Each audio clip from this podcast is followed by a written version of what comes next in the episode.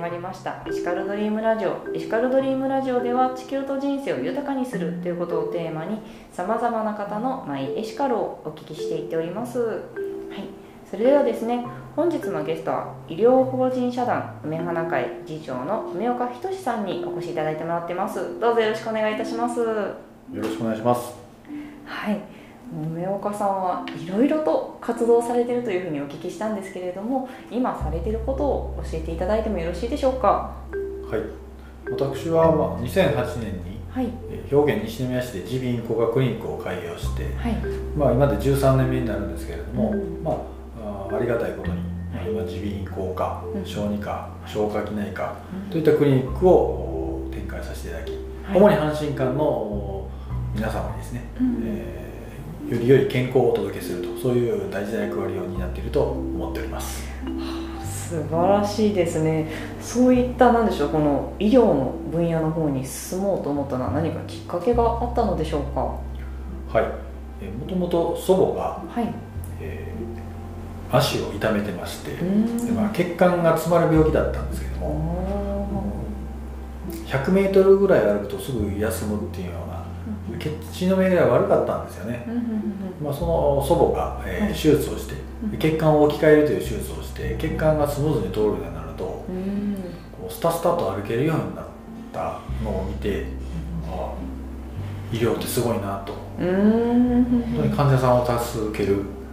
素晴らしい仕事だなと思ったのがきっかけです、はい、えー、すごいですね。そこからもあこれはなんて素晴らしいんだって言ってももちろん努力もされてそしてあの医学部にも入ってということで頑張れたっていうことですね。やったそれはねあの今でこそそうやって言いますけど紆余曲折はありました 実際のところやっぱりいろいろ見た時に、はい、自分の中で血を見るのが嫌だなっていうのとか、ねはい、解剖の授業があるって死体を解剖されるとかなとかっていろいろ思ったりして、はい、えー、父親の仕事を継ごうと思って現役の時は実は工学部を受けたりしてですね。そん。なこう右肩上がりで順調く進んだわけではないです。あそうなんですね。いろいろと本当に紆余曲折があって今はこうしてもちろん阪神間のいろいろな患者様の治療に携わっておられるということで実際そういった形に、まあ、今なってはおりますがいかがですか？そうですね、あ、現状で見ると皆さんよくご承知の花粉症という病気ありますが、はい、こう現場で見ててもどんどんどんどんこう広範囲にそして低年齢化してるんですね。で昔私が医学部に入った頃っていうのは、花粉症って大人の病気やと教えてもらったんですけど、もう今そんなことないですね。そうですよね。3歳4歳ぐらいのその花粉症になってるんですよね。あそうね、そういったものに対してはもちろん治療は当たるんですけれども、うん、どうしてこういうふうに、うん、そのいわゆる国民病というまでにアレルギーがこう広がってきたかっていうその背景を見定めて、何かしら根本的な解決ってないのかなとかっていうふうに考えてるうちにこう医師として治療以外のその予防というか未病というかそういったものに対して何かしらできることないかなと考えるに至ったのであります。うんそうなんですね。確かにあの実は私も花粉症なんですけれども やはり春の時期になってくるとあれ今年はどうなの？杉なのかな？ヒノキなのかな？果たしてあの PM2.5 なのかな？なんていうふうに思いながら過ごしておりますがやはり治療でこう病院とかでもやはりその時はすごく楽なんですけどやっぱりあとあといや本当にはこれ何かまた別の根本的な部分があるんじゃないのかなっていうふうに個人的には思うんですがいかがですか？そうですね。これだけ変わったっていうのは何かしらのやっぱり要因があると思うんです、まあ、実際にじゃあ花粉の飛ぶ量が増えてきたのかですね、まあ、そういった背景にはこう気温が年々上昇してですね、うん、まあ、そういう気温が高くなることによって花粉の飛散量が増えるというデータもあったりもするんですよ。なるほど。はたまたですね、はい、あの食生活と関係するんじゃないかという話もあって、はい、まあ、最近、まあ、皆さんご承知の方も多いと思いますけども、まあ、腸内の、えー、細菌と免疫ってすごく深く関係ありますよっていう話であったりだとか、まあ、いろんな話が聞いてくる中で一つの要因ではないけれどもこれをすればより予防にえー、向けて一つ可能性あるんじゃないかなということに対して、はい、我々医師として何かしらアプローチができればより未病予防につながるんじゃないかなとは思うんですよね。なるほど。もういろいろなもうもちろんの経験実績も終わりだからこそ本当に気づいたことだというふうにも思うんですけどもその大事な原因は何なのかっていうところですねなのでそういったまた原因からも思われるところがあって今回お書きいただいた「マイエシカル」っていう部分が、えー、っとですね、治療も予防もということにもつながってくるという感じでしょうか？はい。でこれまで我々実際のところ、まあ、事実としてお伝えしますけれども、うん、我々医学部、まあ、はい、入入学して、うん、医師として研修するにあたってですね、はい、病気のこととか治療のことっていうのはたくさん学ぶんですけど、うん、健康のことってねですよ。そうなんですか。本当そうなんですよ。俺はもう、えー、実際は体が悪くなってからの治療に関してのことはたくさん学ぶんですね手術方法はどうだとかですね、まあ、そういったことは学ぶんですけどその前の健康っていうのは、まあ、あの学ぶ量が少ないです、まあ、学んでないという言い方しますけど、まあ、ほぼと言っていいと思います、はい、そういうぐらいやっぱ割合的に言うとそういった状況。なんかその前の段階でどのような形でアプローチできるかっていう発想っていうのは、まあ、人が本質的に求めてるものではないかと思うんですよね。うんそうですねやはりもう皆さんこの症状が大変だからもちろん病院に行くっていうのは今当たり前になってますけれどもじゃあその病気になる本当にこの前段階で何があるのかっていうところでやはり人間の体って普段から分かるようにそう結構強いと思うんですよ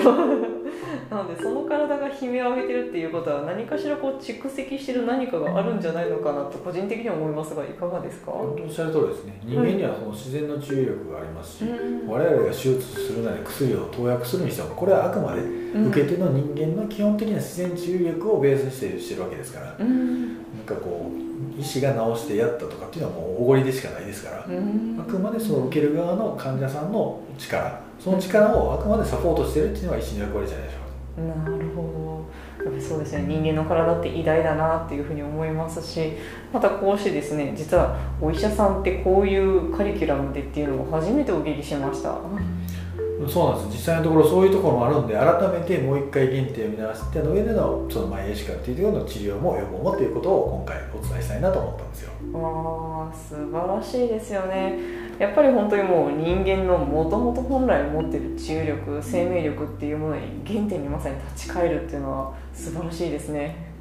そうですね。そこのところの,、の考え方っていうのをもっと僕も勉強したいと思うし、まだまだ僕も未熟なんですけれども、まあ、その辺りのところが医師が介在すると、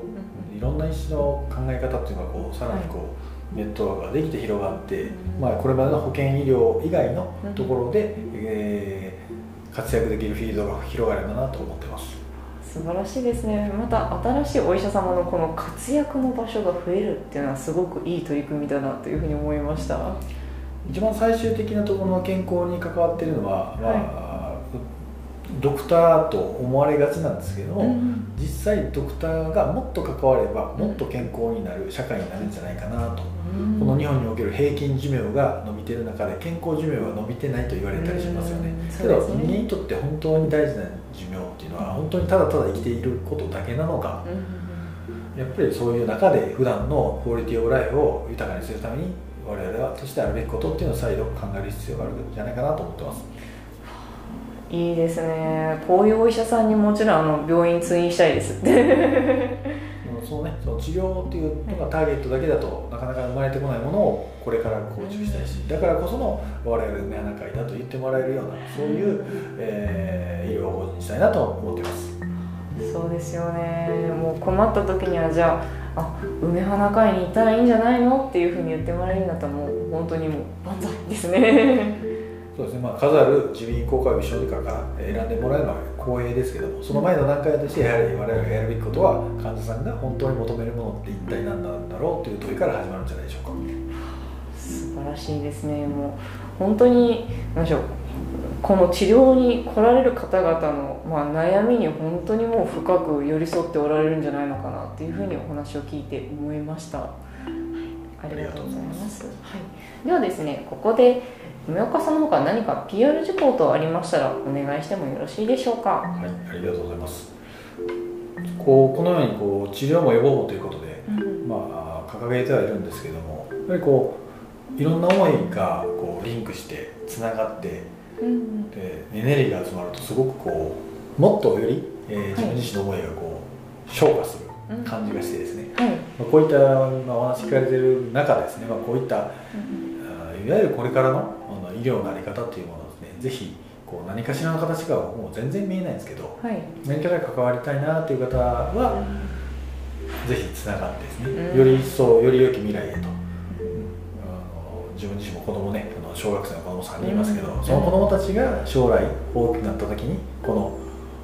国においてですねあのよりこういろんな意味で、はい、幸せに生きていけるようなそういう形そのための医療の在り方っていうのをこう模索できるような、そういうメンバーというかチームというか仲間というか、どんなものですけどなんかそういうのをつながれたらなと強く思ってる次第です。素晴らしいぜひぜひですねお話を聞いていただいてあ何か気になるなお話をもっと聞いてみたいなっていう方は皆様ですねあのネットの方とかで医療法人梅花会っていうことでですね検索をいただければっていうふうに思います、はい、ではですね一番最後になるんですけれども私が梅岡の「毎日からは」と言いましたら紙に書いてる内容を読み上げていただいてもよろしいでしょうか、はい、では言っていきます。梅岡の「マイエシカルは」治療も予防も。はい。どうもありがとうございました。ありがとうございました